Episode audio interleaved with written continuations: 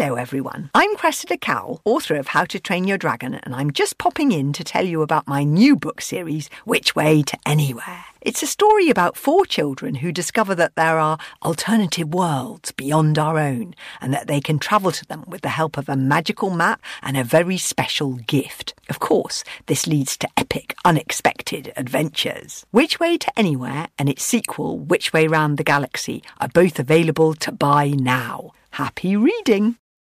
Hello and welcome to the Fun Kids Bookworms podcast. My name is Bex and we have got loads of amazing stuff on the way for you this week, including a little roundup of some of the best books out there, a brilliant reading from a brand new story for you, and a chat with one of my favourite authors, Danny Wallace. So lots and lots of stuff on the go in today's episode, and I think we really do need to check in with Danny Wallace first to find out about his brand new book, The Luckiest Kid in the World. I am joined right now by Danny Wallace. I feel like I don't even need to introduce you, Danny. You're like my BFF. We're all good.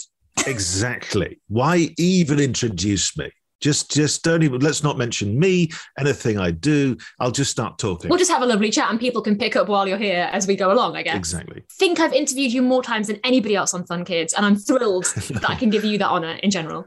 Um, and it's because Oh, you you keep writing really good books, Danny. That's the thing. Well, I do try. Um, and uh, I'm pleased. You know, I love Fun Kids. I've been listening for for for many years now. Probably more years than I'd listened to almost any other station. so, uh, so it's a thrill to be on it again. Oh well, I'm so glad you're back, and you've uh, kind of created and put out into the world uh, the luckiest kid in the world, which is a really funny new book, um, and it stars Joe, who I was going to call average Joe, but that seems a bit cruel to him, really, because that's not who he is. Well, exactly. And yet it is in a weird way. He's Joe is an average 10-year-old boy, and nothing is wrong with that whatsoever until he wins a competition. And he did not enter this competition. He did not want to enter this competition. He'd never heard of this competition, but he wins it. And he is named the most average child in Britain. And he doesn't really know how to think about that, uh, you know, at the start. But he gets a nice medal and some attention, and it's something to kind of tell people about. It's quite, it's quite nice. And um, and then he starts to get kind of the spoils.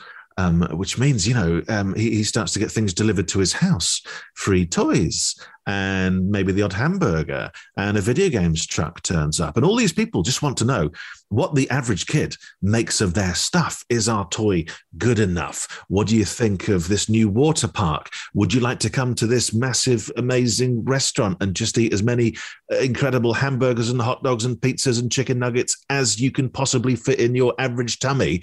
And if so, just tell us what you think. Because suddenly he finds himself having to sort of give advice because he is the average kid. So everyone wants his opinion on everything. And that starts to get a bit annoying for poor Joe. Um, you know, he, he gets a bit self important, maybe, because he starts to realize that his advice kind of really matters to everybody. But then he starts to think, is anyone really average? We've all got strange little things about us. We've all got weird little quirks. We've all got something very special about us. And he starts to worry that maybe that's getting lost um, along the way somewhere. As you mentioned, that he does he does get a little bit self-important, a bit pompous, because how could you not? If you're being told How could you not? your opinion is the most important of all of the opinions, you're like, well, bring it on, absolutely. Yeah. Um, I, I would fall into that trap as well, wouldn't you? Surely. Oh, of course. And there is the, there's a, a strange thing because the more he's told that he is the most average kid in in the country, the more special he becomes because he is the most average, which makes him kind of like special, which makes him less average. So he gets very sort of confused by it, and really, it has a kind of an effect on the family. You know, um, it has an effect on his friendships um, because he's getting all this stuff and, and maybe they're not. And he starts to kind of think about his old life and and and and and what really is important to him. Um, because you know, you don't want every single high street to be the same. You want high streets in town to be quirky and weird and to have something special about them. And so if everything's always just the same and just kind of just just the most average. Um, if every burger tastes the same, if every meal is the same, if every kid gets the same thing for Christmas, um, well, maybe that's not the right way to do things at all. I won't lie. When I was reading it, part of me was like, I would love to be able to taste test burgers and chicken nuggets Oh, and yeah. hot dogs. Well, that's Sign the, me up. That's the glory of how it begins, isn't it? It's just like this incredible experience that he that he kind of goes through with, you know, getting all these like the companies to kind of going, would you test out our new phone for us? Yes, please. Can we The dream. Can we put a video games van outside your house and you tell us what you think of these games? You won't have to go to school because this is important stuff. Well, all right then. Um, so he has he he lives the dream for a while. And also, as a kid, I know I, I personally didn't want to be normal and average. I wanted to be interesting. And of course, I was normal and average. And I remember entering, I entered a competition to get Mr. Blobby to come to my school just because I was like, but that'll put me on the map. That'll make me different. That'll make me exciting. Um, so I can see what Joe's going through. Like, it's pretty cool to be to be different and to be special and to be told by grown-ups as well that you're important. Yeah. And the thing is, like, everyone is, right? That's the thing. Even though you didn't manage to get Mr. Blobby to come to your school, you were still you were still Bex, you know? And here you are now doing your incredible stuff. Um, so I, I don't need Mr. Blobby. Need he, Mr. he needs Blobby. me now. Exactly. So we've all got these things, and uh, you know, none of our parents are, are average. Everyone's everyone's uh, mum does something um, you know uh, unusual and weird that makes her special. Everyone's dad has got something odd about him. Uh, I said, well, I say odd. I mean, you know, special. I shouldn't say odd.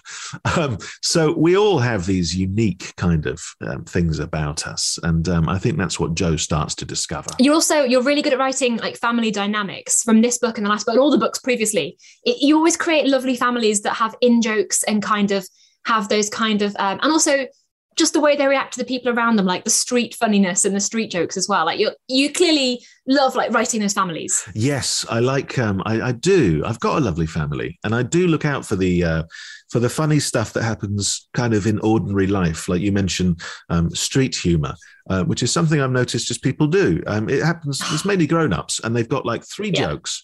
And they always do them. So if uh, if if if someone notices someone carrying some flowers, they'll go, "Oh, you shouldn't have," and everyone has to laugh a lot. Or you'll walk past someone and they're mowing their lawn and you have to go you can do mine next and everyone laughs.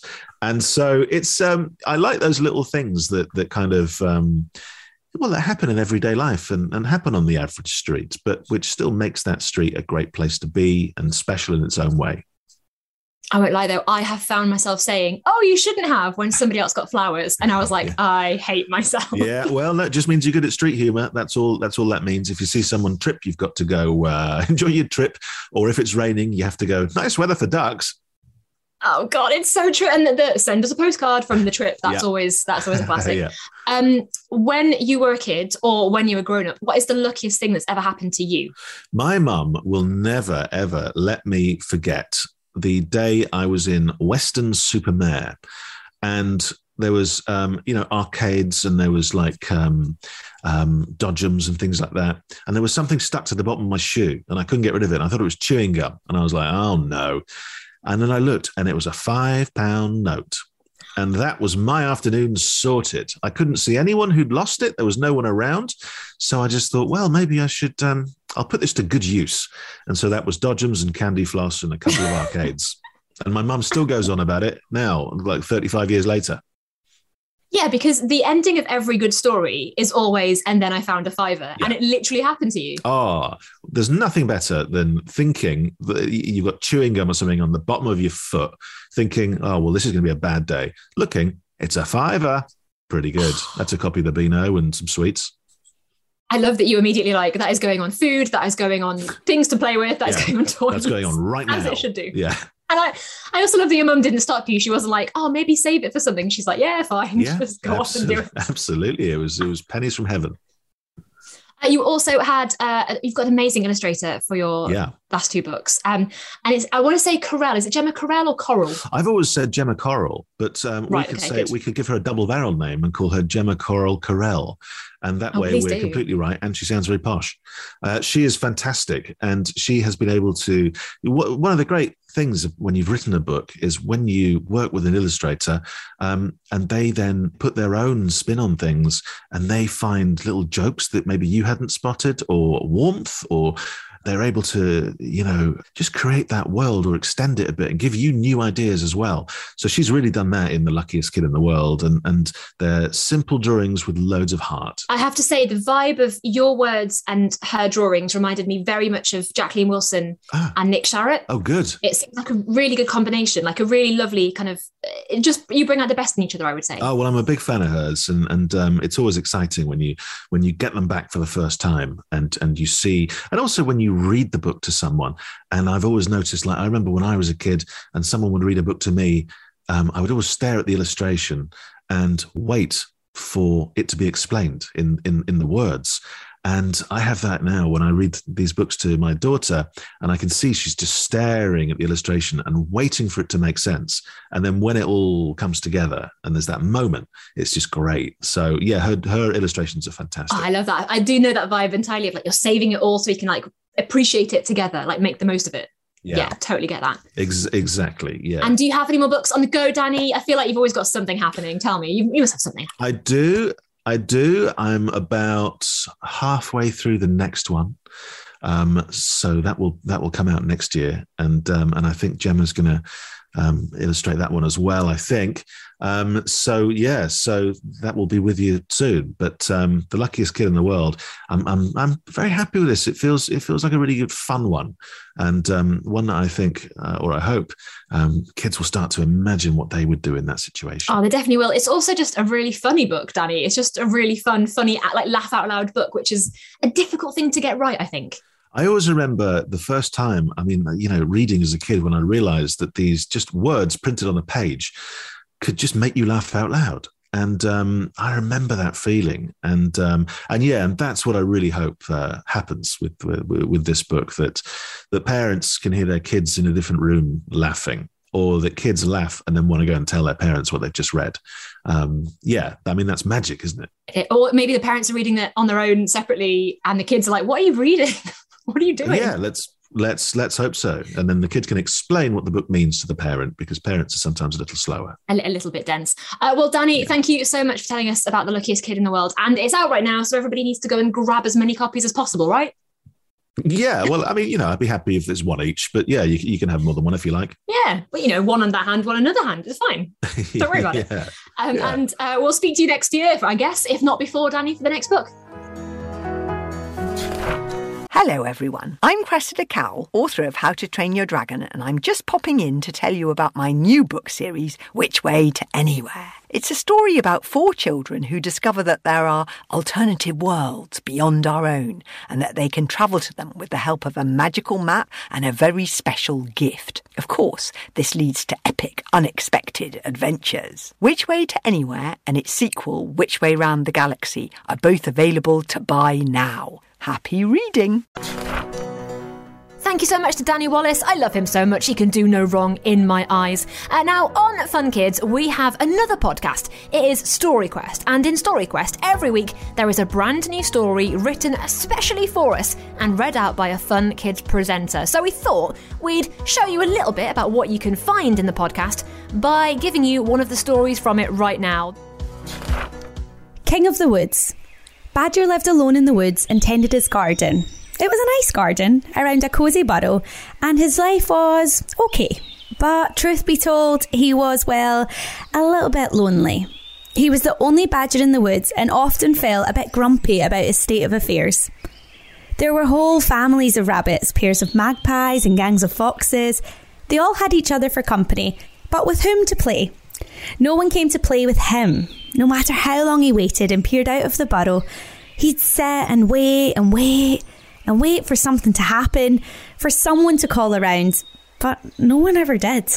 He spent most of the days and nights alone, which gave him a lot of time to think. Now, thinking time is an excellent thing. Having space to let your imagination roam can help you come up with all manner of great ideas. However, having too much time to think about things can make you go around in circles and come up with ideas that are, well, less than great. This is what happened to Badger.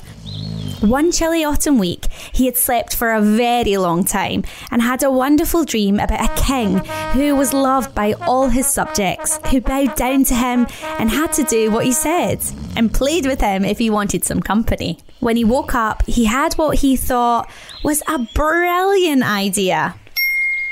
I shall be king of the woods, then everyone will have time to play with me. He made himself a cloak of bark and a crown of laurel leaves and decided that there was no time to lose in making sure everyone heard the news. Badger swished his cloak around himself and decided to take a tour of his kingdom, whether the animals liked it or not. He paraded past the fox's burrow. Come on out, one and all, bow before your king, he yelled. The Foxes were too busy to keep up with current events and so thought maybe there had always been a king and so quickly lined up and bowed deeply. This made Badger feel very important. He paraded to where the squirrels nested in the high oaks and called up, Subject squirrels, come out and bow before your king. The squirrels peered at one another and scampered down to bow. It never paid to annoy a badger, especially one who was, well, apparently king? Who knew? Badger's heart swelled and he felt happy that he'd instantly made so many new friends. Well, uh, not exactly friends. They were technically subjects, he supposed. Was there a difference? Over the days that followed, he had the animals running around left, right, and centre, doing errands for him and helping him in his garden. He made the Foxes play tag, insisting that they always let him win.